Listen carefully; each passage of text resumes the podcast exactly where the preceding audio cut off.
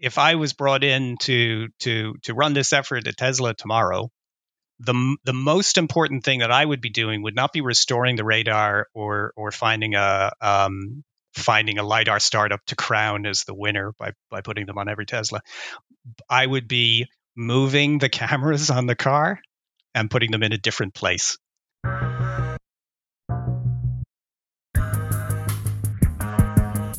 Hello and welcome to the Autonocast. I'm Kirsten Korosec, transportation editor with TechCrunch.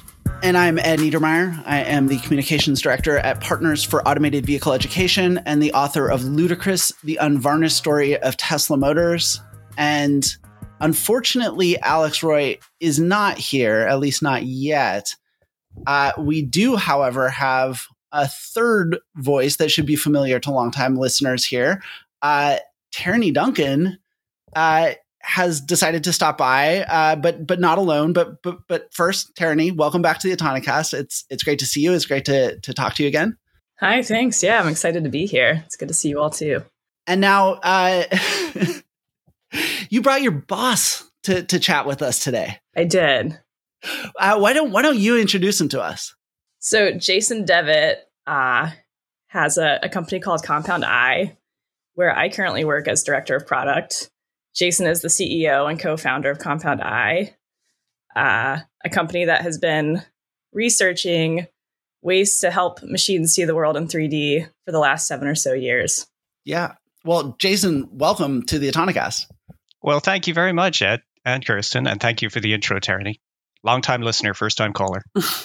great to be here. It, yeah, it's it's great to have you. Um, I, I just and Kirsten, I'll let you kick off the the serious questions here, but uh, I just wanted to say I, I, was personally super excited when um, I saw Tierney, who was kind of more in uh, uh, micromobility and and other stuff that I was sort of more uh, uh, tangentially involved with, kind of get into a, a, company in the in the more in the automated driving space. Um, very very cool. Uh, and I'm I think Compound Eye is doing some really interesting stuff. So so Kirsten, you've got the serious questions. Why don't why don't we get those started? Oh yes, I'm so very serious. Well, originally I was just going to make a comment about how Alex, ironically, is like a, a victim of traffic congestion, apparently. So, which is why he's not here today. Yes, um, and hopefully he joins us soon. uh, but Jason, I I think it'd be worthwhile for the audience to hear, you know, basically what your company is doing, but specifically how it's maybe different than other um, startups kind of going after this general realm. I'm sure that there is some specific, maybe technological differences or maybe business model differences. Oh, both, I think it's fair to say. So, broadly speaking, Compound Eye is working on the problem of sensing and perception for autonomous vehicles and other robots.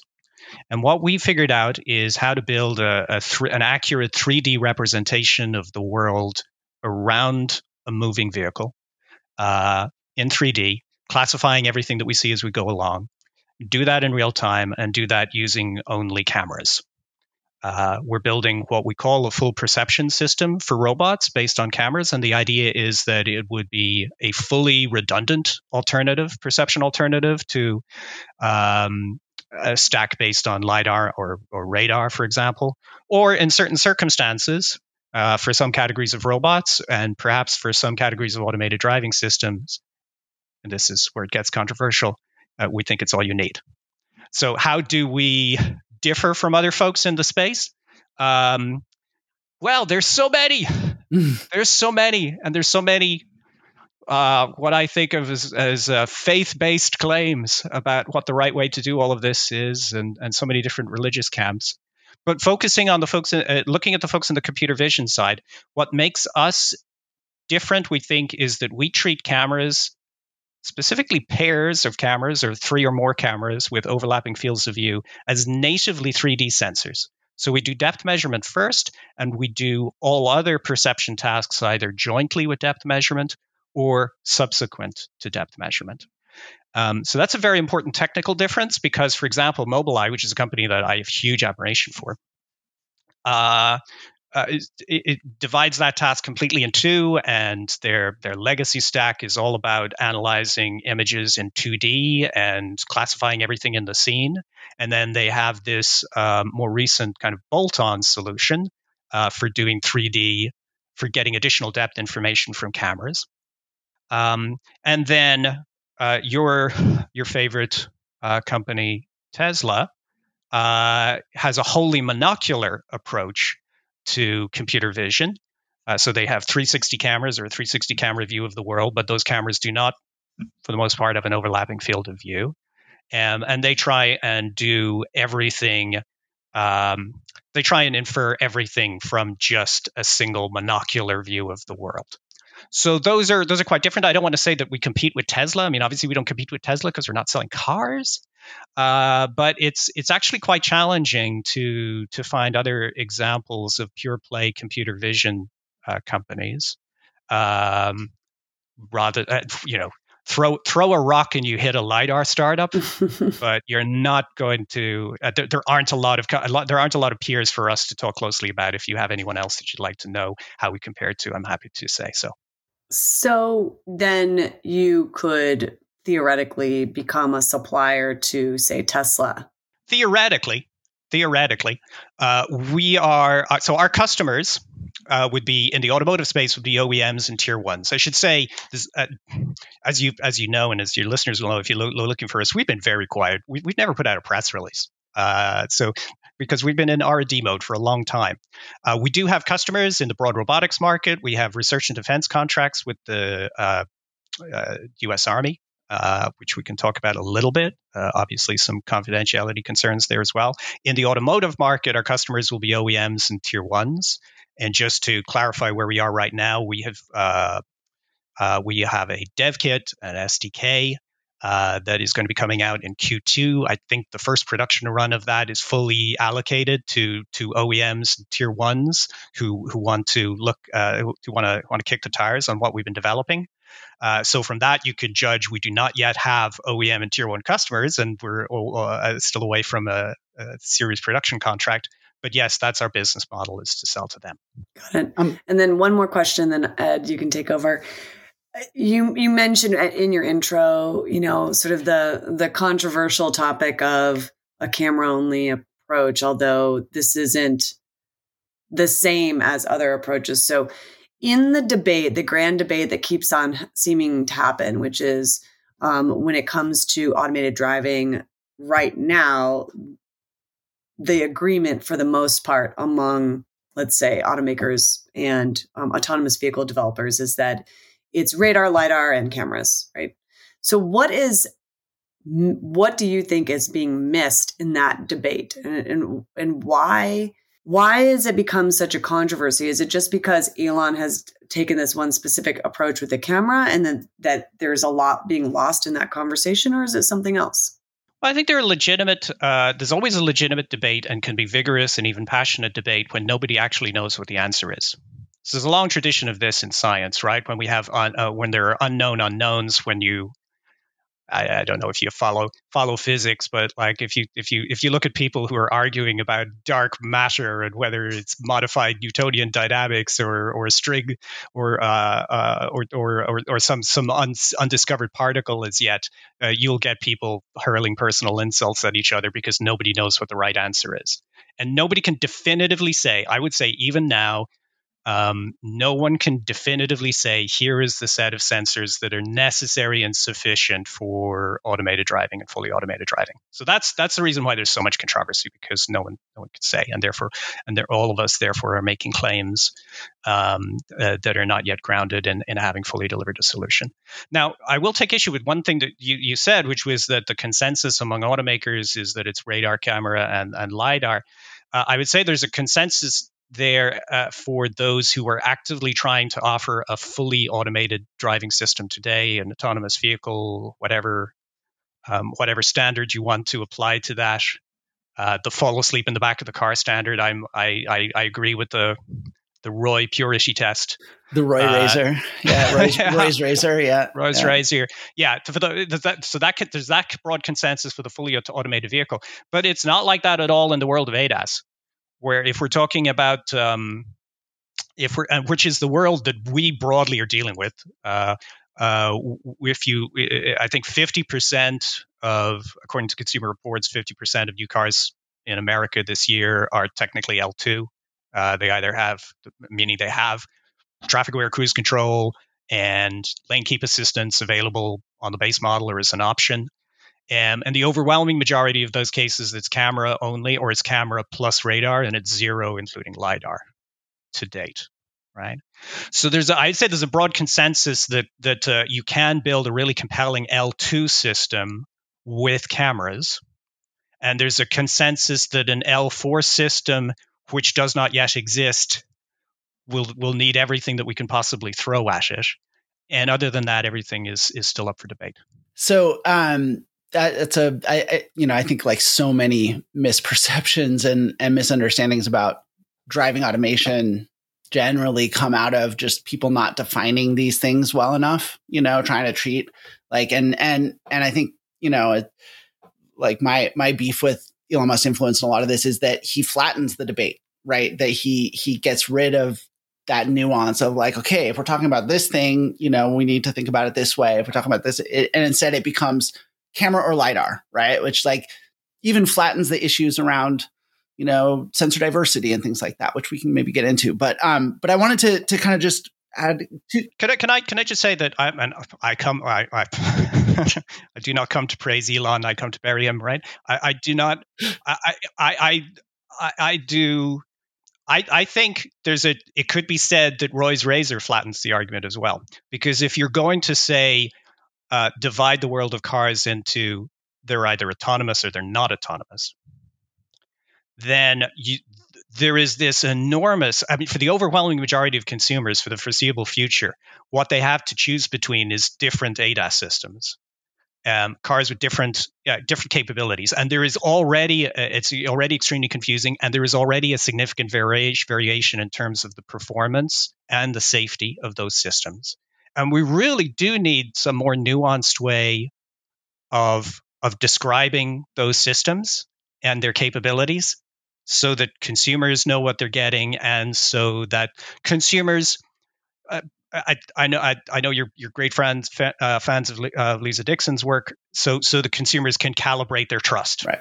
Yep. Right so and and and if we if we do narrowly if we do turn it into an argument over whether something is or is not autonomous then we're missing all of that important piece of the debate as well yeah, no, totally. Um, and b- believe me when I say I'm on a lot of calls all the time about exactly yeah. how complex yeah. and, and seemingly bottomless sometimes uh, uh, these issues are. So, but I want I want to I want to have a couple questions um, just on the the technology that that you're all sure. working with. Uh, I just want to dig um, a little a little deeper into that. So, so first up, um, you mentioned sort of multiple cameras with overlapping fields of view. You talked about monocular approaches as being different. Um, I'd love to just kind of dig into to that piece first, and um, just uh, you know w- what what really fundamentally distinguishes those that you know your approach and and and let's look at the monocular approach specifically as the the kind of counterpoint yeah. and and sort of what are the rationales for for one over the other. I'd like to introduce two terms for for listeners right now, which is just parallax, which is Jason can get into that, and semantic cues. Right. So we use both, and Jason will explain why. Thanks, Terry. So, so broadly speaking, there are two ways to understand the world in 3D using cameras or eyes, if you will. Um, one is parallax based. So, parallax is the apparent movement in the scene when you look at an object or a scene from two different perspectives at the same time. So this is something we can all do if you just open your left eye, close your right eye, and vice versa. You'll see in the scene in front of you that things that are nearby, things that are close to you, appear to jump back and forth between your left and right eye, and things that are far away um, remain stationary. And this is a quantity. This parallax is something that you can directly measure in images. And by triangulation, you can therefore measure the distance to uh, any object in the scene. Um, so this is by far the primary way that humans and most other animals understand the world in 3D. In our case, with two eyes, so binocular vision. Um, it's also I actually became interested in this through a slightly different perspective, which is uh, photogrammetry. So uh, photogrammetry, uh, I'm sure many listeners will know, is a is a general technique for reconstructing a scene in 3D from images, typically multiple images, up to hundreds of images, that can return astonishingly precise results, and is the standard technique. It's, it's a standard technique used in surveying and construction and agriculture in order to to take measurements of the world in 3D. Maybe you fly a drone over your site.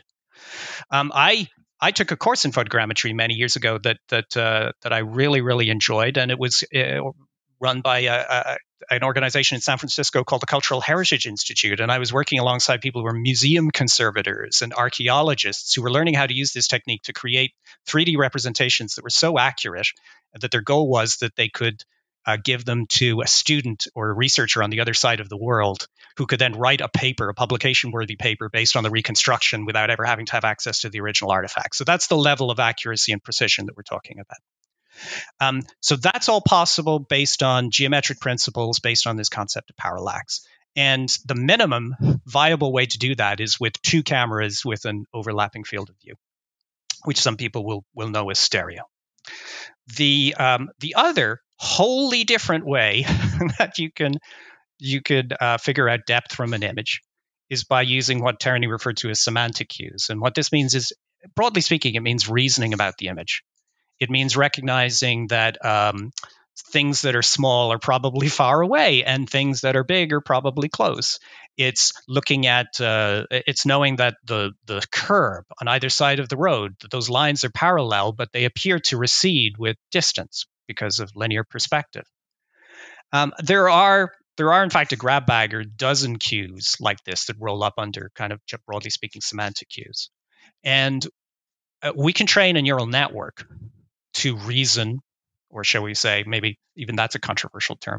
We can we can train a neural network to make um, estimates about the depth of every object in the scene using these kind of techniques but it's wholly separate to and distinct from the parallax cues that I mentioned. And the big reason that people have gotten so the weird thing that's happened in the automotive industry is that possibly because of just the general popularity of deep learning over the last four or five years, almost everybody is doing exclusively the latter. These using these semantic cues. And these semantic cues, while very valuable and can make a really, really important contribution to depth measurement, are never going to be accurate enough for what we think is a safety critical application. And this is this is what separates us and a handful of our competitors from the mainstream of folks who've been using computer vision techniques in order to do. And and this is what the lidar the the lidar folks kind of say. You know, when when you do have that kind of flattened like camera versus lidar is is right is that yes you can you can make inferences about depth depth with with uh with a monocular camera specifically, because again, that like that detail gets left out, right? Uh, where, whereas, so so it's it's you're making estimates versus you're actually measuring with with lidar, and and sort of you're making a similar argument here too, right? Which is that which which is that you don't necessarily need lidar to to to take that step, right, from inference to actual measurement. You can do it with cameras, but they have to be set up with overlapping field of views. Yeah, they have to be just so they have to be just so, right? And so, um, if if uh, if uh, if I was brought in to to to run this effort at Tesla tomorrow, the the most important thing that I would be doing would not be restoring the radar or or finding a um, finding a lidar startup to crown as the winner by by putting them on every Tesla. I would be moving the cameras on the car and putting them in a different place uh, in order to get the benefit of this information that they simply do not have access to at the moment. It's interesting. Why do they not have that? It's it's it's uh, as you know, one of the, the great things that plagues Tesla is that they made a bet in 2015 that they had all of the hardware necessary to build a fully automated system, and they have stuck with that bet, and they've promised everyone who bought a car from 2016 on, I think, that they had that hardware. Um, and the reason that they didn't invest in multi-view as it's called more generally, multi view geometry techniques back then was because there was no solution, there was no technology that was really credible that could actually solve the problem that we've solved in real time on a vehicle. And I know this because I talked to the then head of autopilot at Tesla about this at around that time. And I, that's that's what uh, that's what they told me. Go ahead, Tony. I read something pretty interesting. It was in one of those histories of autonomy or history of autonomy books. Um, I forget which one. It's like one of the three. And they said that David Hall in the initial DARPA challenge said something along the lines of, "Yeah, I would have used cameras instead of lidar, but I didn't have ten years to develop the software for it." Right. But we did. yes, exactly. Note that was thir- note that was more than 15 years ago. And yeah. in fact, if you read the paper for Project Stanley, one of our investors, uh, Sven Strohband at Khosla, was uh, was the um, the head of the vehicle team for Project Stanley that won the DARPA challenge, and uh, they they tried to get multi-view geometry stereo depth estimation to work, and they couldn't get it to work. So therefore, they used lidar. Uh, mm-hmm. Again, this is all with the benefit of hindsight. If you were starting over with a clean piece of paper as we are now, as our customers are starting, then we think this is the obvious way to go. So I have one more uh, sort of inside the technology question, and I'll, I'll sure. hand it back to Kirsten. Um, and that is, you you know, you mentioned um, one of the the key distinguishing features of your approach is that you're doing depth uh, uh, measurement uh, natively uh, and uh, or, or, sort of primarily, right? And then um, rather than sort of having that be something you're sort of grafting onto to sort right. of the the other things that machine you know computer vision are, are doing for you um, in your system why does that matter, basically? Oh, oh, that's a great question. So, um, uh, it turns out. So let's take two simple examples. So you've got depth measurement, and you have semantic segmentation, which, for the benefit of the listeners who don't know, just means assigning a class label to every pixel in the image. Um, and and most people consider those as two separate tasks. But it turns out that if you train a, a neural network to do both simultaneously, you get better, acu- more accurate results on both. And the intuition behind this is that um, uh, a depth map, if you've ever seen a depth map, which is just like a colorized representation of, of the view, is itself a kind of segmentation of the scene. It separates foreground from background. If you've ever gone into an unfamiliar location and you're just surrounded by a bunch of confusing objects like a junk store or whatever, you might find yourself doing this. Which this tipping and what I'm doing is tipping my head from side to side. And and this is a way that that people get additional parallax information. And it's it's because it literally helps you to understand the scene better to to have that richer depth information about the scene that you're looking at. Conversely um, this goes right back to how Terry described we're using semantic cues. The semantic map of the scene helps us get more accurate depth results because it can tell us that's actually a car that's a person. And therefore uh, we can refine our, uh, our, our, our depth measurement accordingly. And now you don't have to take my word for this because actually there's quite a few published papers on this point as well. And the like the best paper at CVPR a couple of years ago was all about this. That if you do these tasks at the same time in a joint optimization, you get more accurate results on both. Well, and their failure cases are complementary too. Hmm. Uh, that's yeah, that's right. Well, yeah. So the, it's it's funny. This kind of this this actually what we're talking about. This kind of parallax versus semantic approach is a form of sensor fusion. It's just all within the domain of commu- computer vision because these are two very distinct approaches.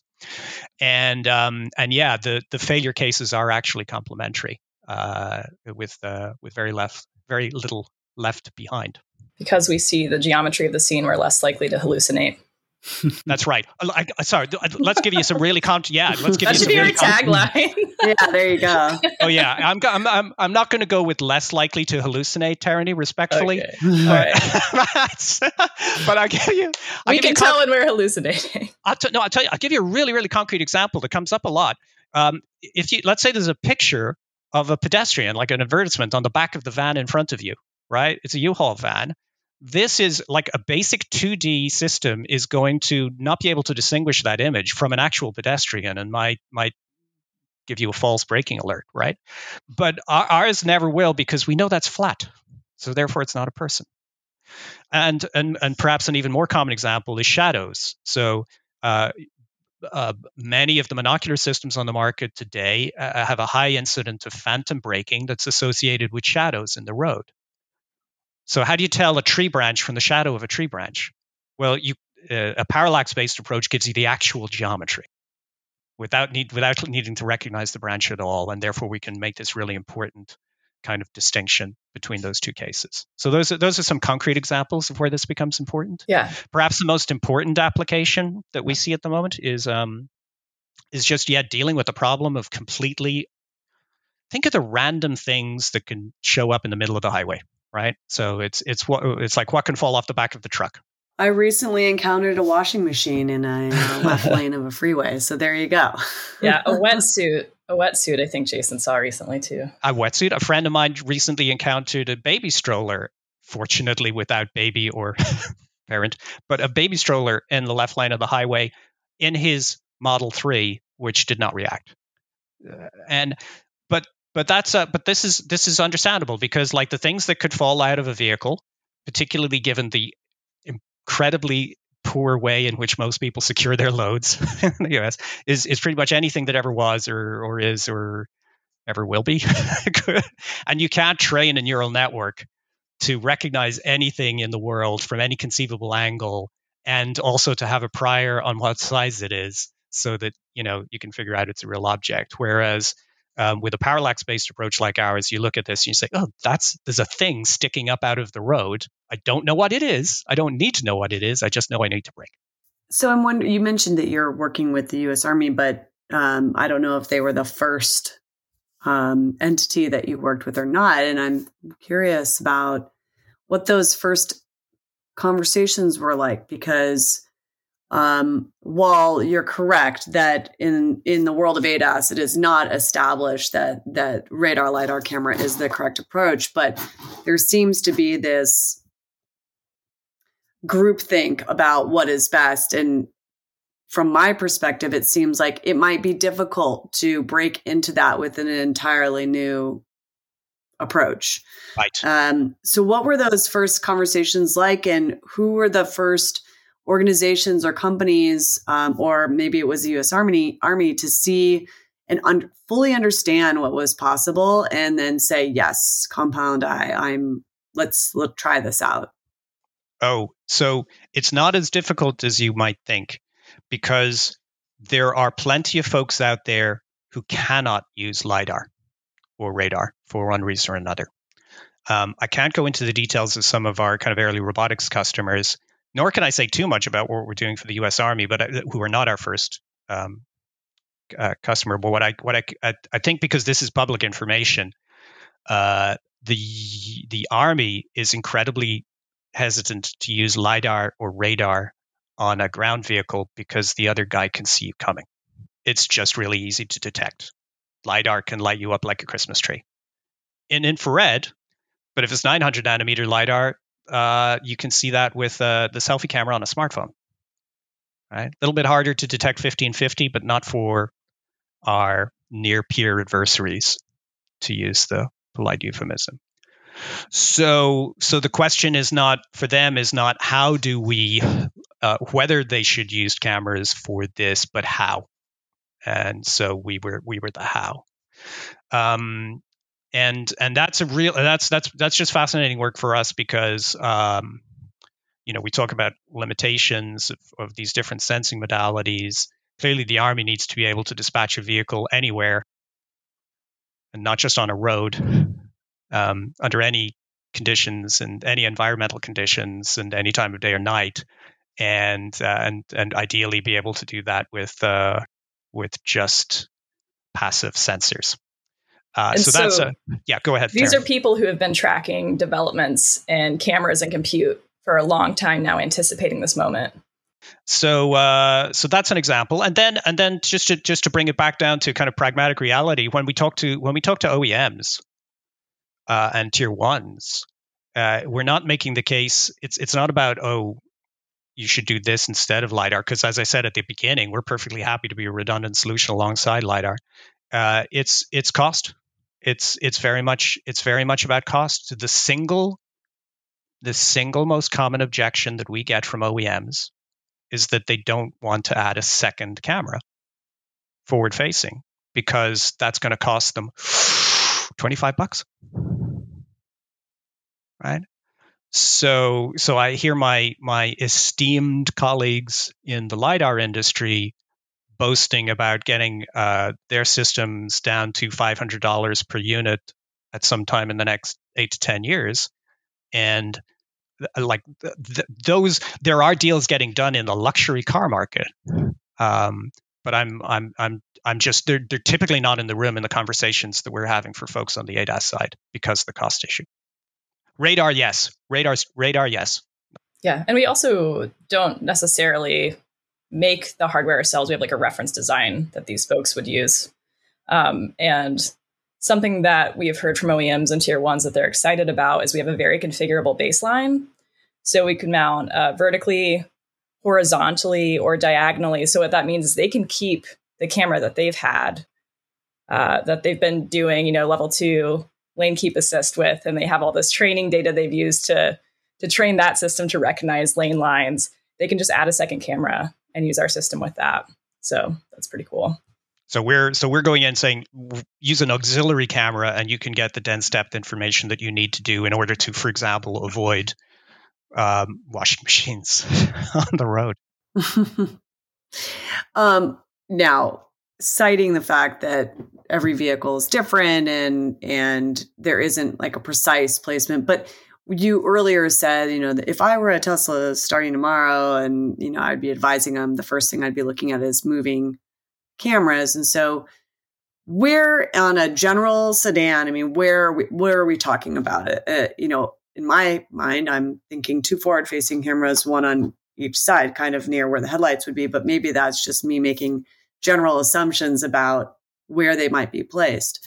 Um, keeping that in mind that all vehicles are a little bit different, um, where in general do these cameras go? Sure. So uh, we can say uh, simply that I'd agree with most people that whether you want one cameras or two, the Tesla camera should be on the A pillars and not on the B pillars. Uh, on the sides, um, on the rear view. Uh, uh there's a, I think there's an open open question about to what extent you need 360 dense depth information. Um, and, and, that's that's more not clearly clearly the forward facing direction is the most important. We could support 360. It is interesting that there are a lot of folks who are thinking about like can we deal with less uh, lower accuracy um, in in other directions. So conceivably, you could have a monocular view uh, behind and to the sides, and just uh, have a dense 3D information on the forward facing view not my preference, but that's uh, that's an option.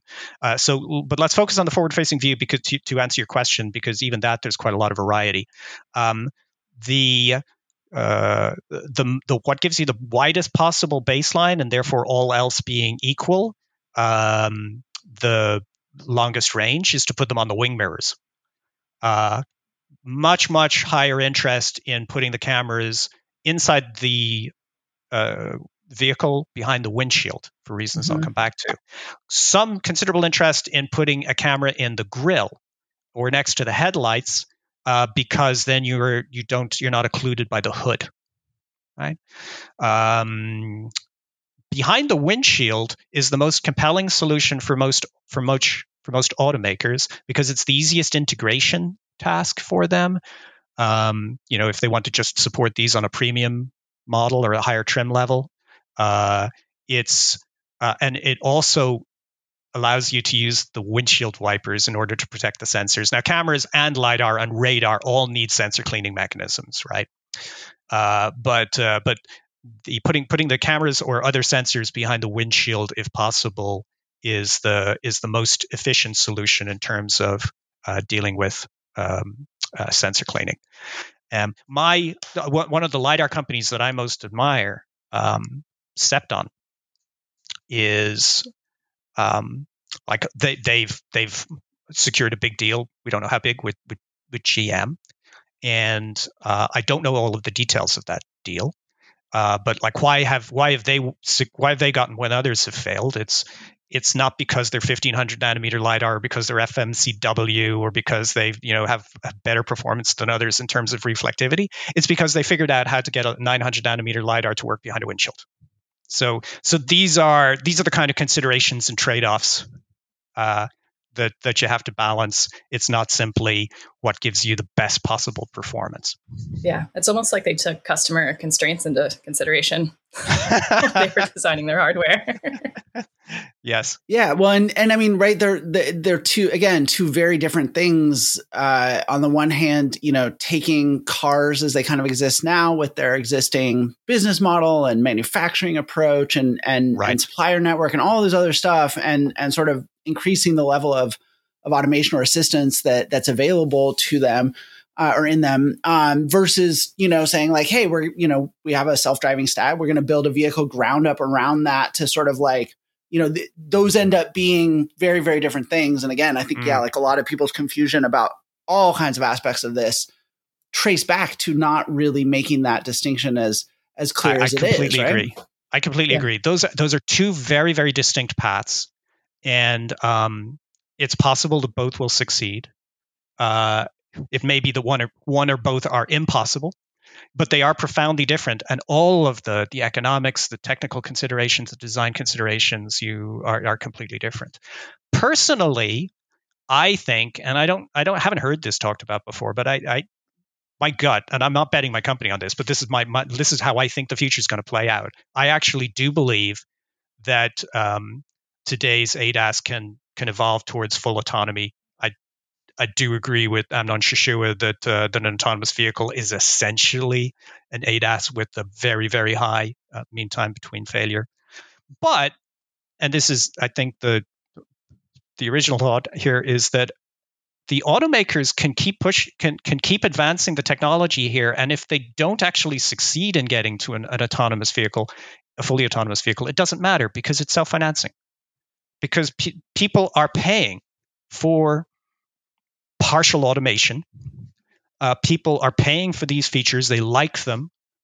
Uh, and they are going to get better with each make and model year. And they may never get to the point where they do not require human supervision, uh, but they don't have to so long as they keep delighting consumers and, and hopefully not harming them. Um, meanwhile, the autonomous vehicle, the pure play autonomous vehicle, build a stack from scratch moonshot approach is an all or nothing approach where there's no business there until you actually can actually deploy a vehicle in an ODD large enough at a price lower than an Uber to a large enough audience that you can get to cash flow break even. And in the meantime, you're entirely relying on, on venture capital. And so those folks can, those folks have to solve autonomy. And the automakers maybe necessarily don't need to, apart from Tesla, because they promised everyone. and and took people's money. Yeah, yeah. Um, we haven't gotten into yet. So so say you know I'm an automaker. Um, got a whatever industry standard, maybe it's Mobileye based, whatever level two system um, uh, on the vehicle. Could be any of them. Um, you know what what's the what is the the impact from a user perspective? Like what are users going to notice about the difference of experience if they were to take your system and and sort of replace the the monocular called a monocular you know camera based l2 system that that exists today? Uh is are we talking you know similar capabilities but maybe like more reliable? Is it are we talking about actually taking significant steps in the level of automation or the operating design domain or where, where, where does the user Sure. see those benefits So I, I think it depends on the, the degree of uh, of how much of our stack you take and, to, and, and how much you do on the implementation and what you do beyond it. But let me say that let me make it simple by saying what difference does it make to have dense depth in terms of from what from any sensor to uh, to the performance of the kind of systems that you're talking about, and and you you just turn to like halfway through the owner's manual and you you find this litany of limitations of your L2 system, right? That it's- something like it, it it it won't recognize certain kinds of objects. It won't it won't stop for things in the middle of the road. It won't stop for a vehicle that's abutting into the lane.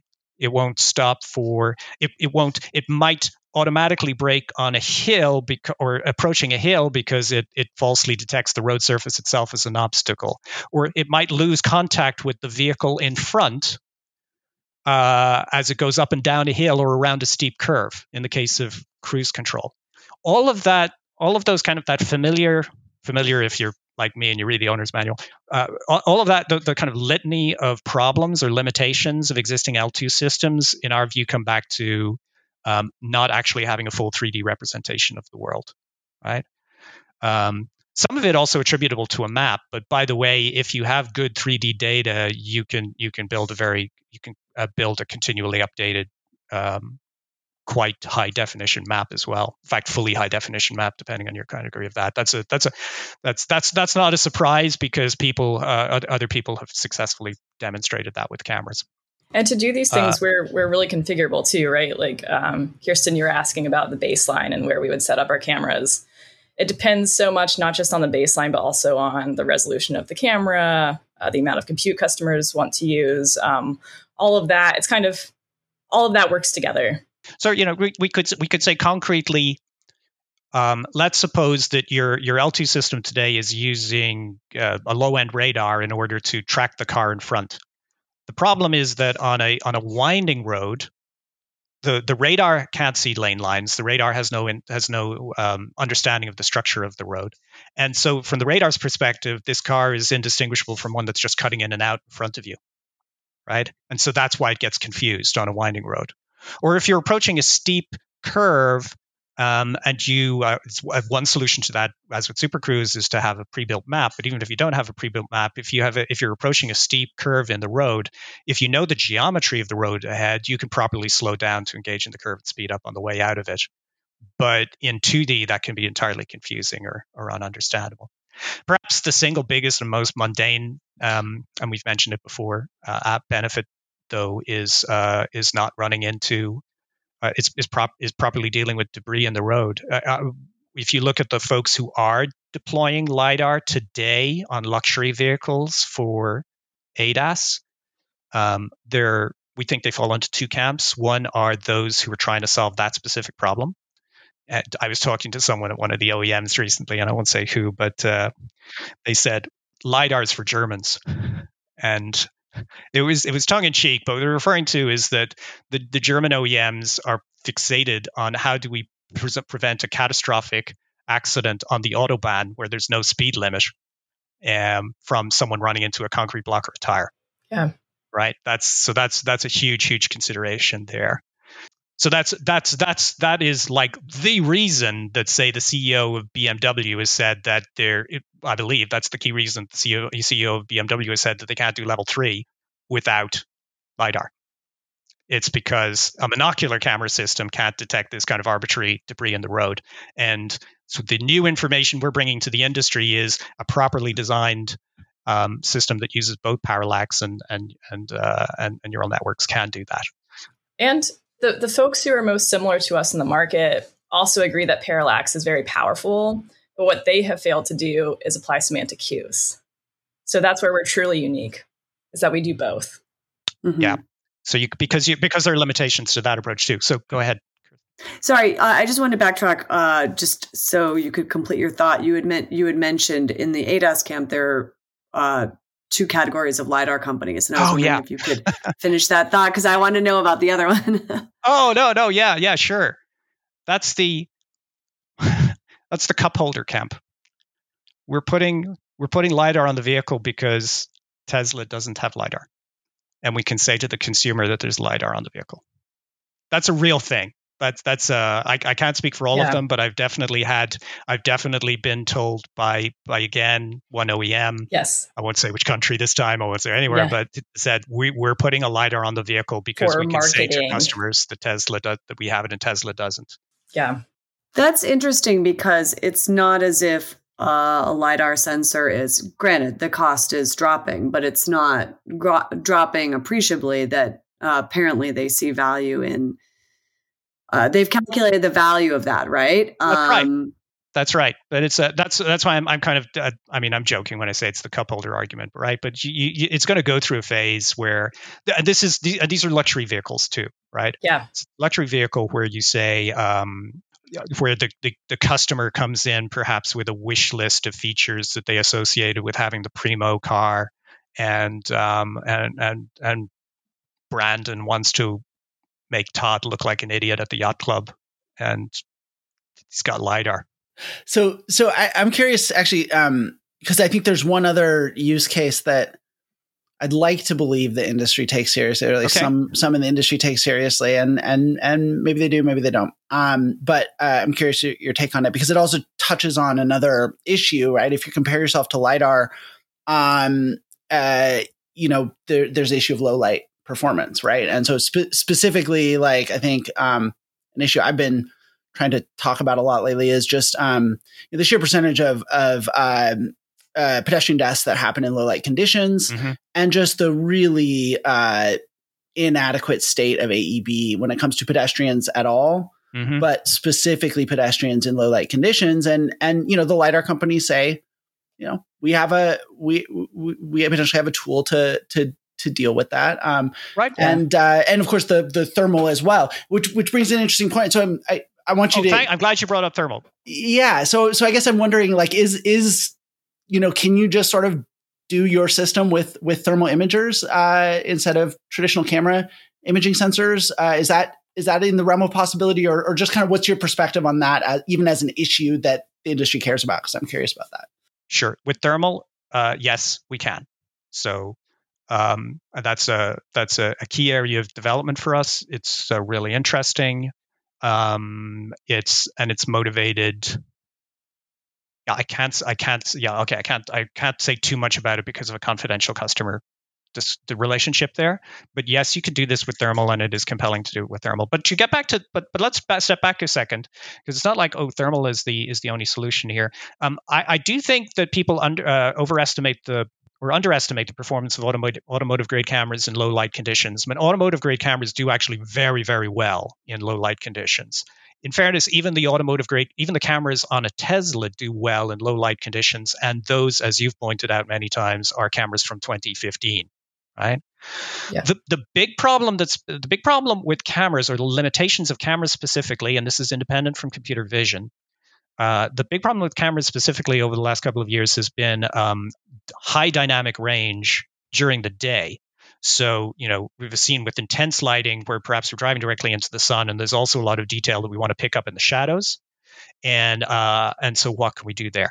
And and here, um, the reality is that the uh, the, the image it's the image sensor folks who are carrying the load for the industry. It's the folks like OmniVision and On Semiconductor and Sony who've all made huge strides on this um, using different technologies, uh, you, uh, split pixel approaches, adaptive exposures across the frame, uh, just deeper the brute force approach, which you have the really deep capacitive well on your on your image sensors.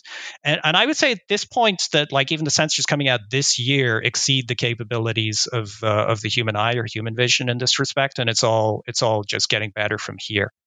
Um, and and where those two things come together is uh, like where we do have low light performance issues. You know that uh, um, there's a little bit of speculation here, but uh, uh, NHTSA has been has, has been uh, investigating some uh, a series of accidents that have involved collisions with an emergency vehicle at night. Right? It's not that the car didn't. I can't believe the car didn't see the emergency vehicle. I think the problem is that the lights from the emergency vehicle can blow out the sensors. I'm not sure about that but I suspect that's the bigger issue. So that again, it's the high dynamic range because it's the intense lights of the emergency vehicle in an otherwise dark scene uh, that's causing a problem. And and again, that was a problem. I think that problem is going away. And one of the advantages that those of us who are working in computer vision have is that we get a free upgrade from the image sensor folks every year, um, rather than having to solve all of these problems ourselves.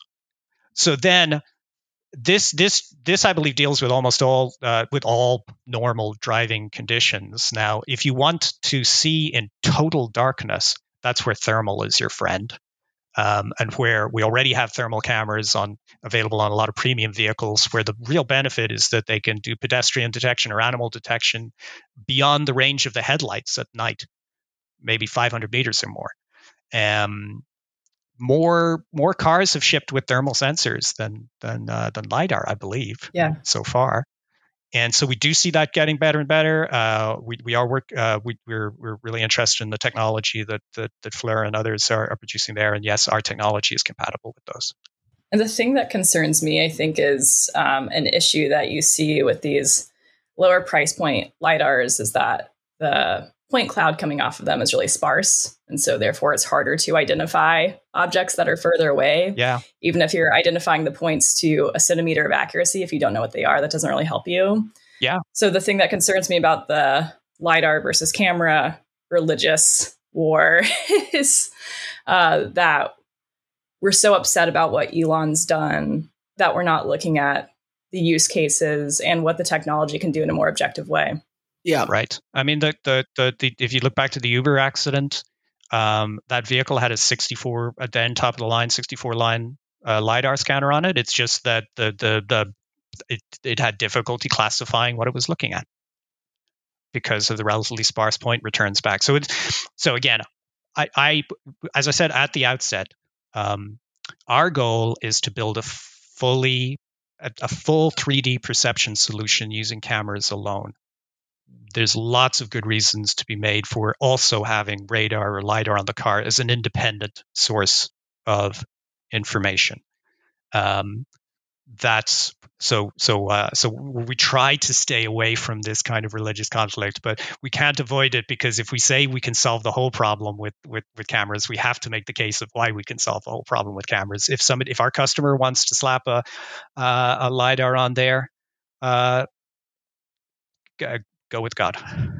Absolutely. No, and and I think I think that is you you put your finger on the point that I think we can all uh, really agree on, which is that you know, if a as you said at the outset, which I really appreciate, like nobody has all the answers here, right? Like we're all figuring out what really works and what doesn't, and and b I think like yeah, like like this flattening of the debate, making it religious, making it zero sum, rather than just being pragmatic about, you know what, like th- there's a bunch of different there's a bunch of different problems to solve here, and like different there's going to be different approaches, and it's going to take time to just really sort out, you know, what works best for what, and they're not all the same, and and they don't all require the same approaches. So I, I really appreciate y'all coming on the show. We we are just about out of time, um, but uh, you know, I think everything that you've shared today really helps I think people understand that like there is really so much more nuance to these issues and that like really the goal of this all should not be for like camera versus lidar for like one side to win that debate but for all of us to like at some point move on past it and talk about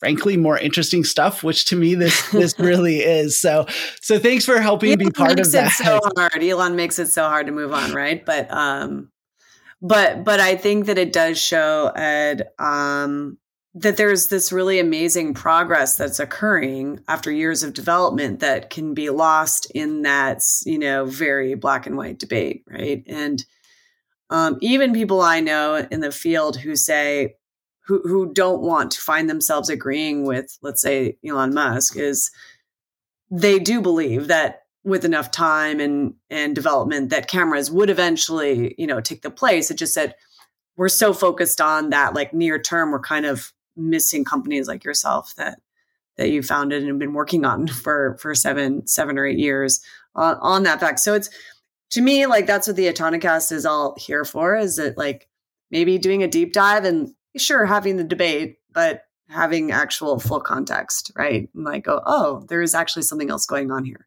Absolutely. And thank you very much for uh, for having us on yeah, thanks. Yeah, absolutely. Um, if folks want to to get in touch with you all, learn more, whatever, wh- what's the the best place for them to do that? Uh, for uh, for the company, it's compoundeye.com. Uh, I'm I'm David at D E V I T T on Twitter. Um, although not active there, but I shall respond to anybody who has questions following up from this. And Tarani? I'm on Twitter as well. Tarani Duncan, T A R A N I D U N C A N. Awesome. Well, uh, yeah, th- thanks again to both of you. And uh, thanks to uh, everyone who, who tuned in uh, to listen. And uh, we will see you here again uh, on another episode of the Autonocast.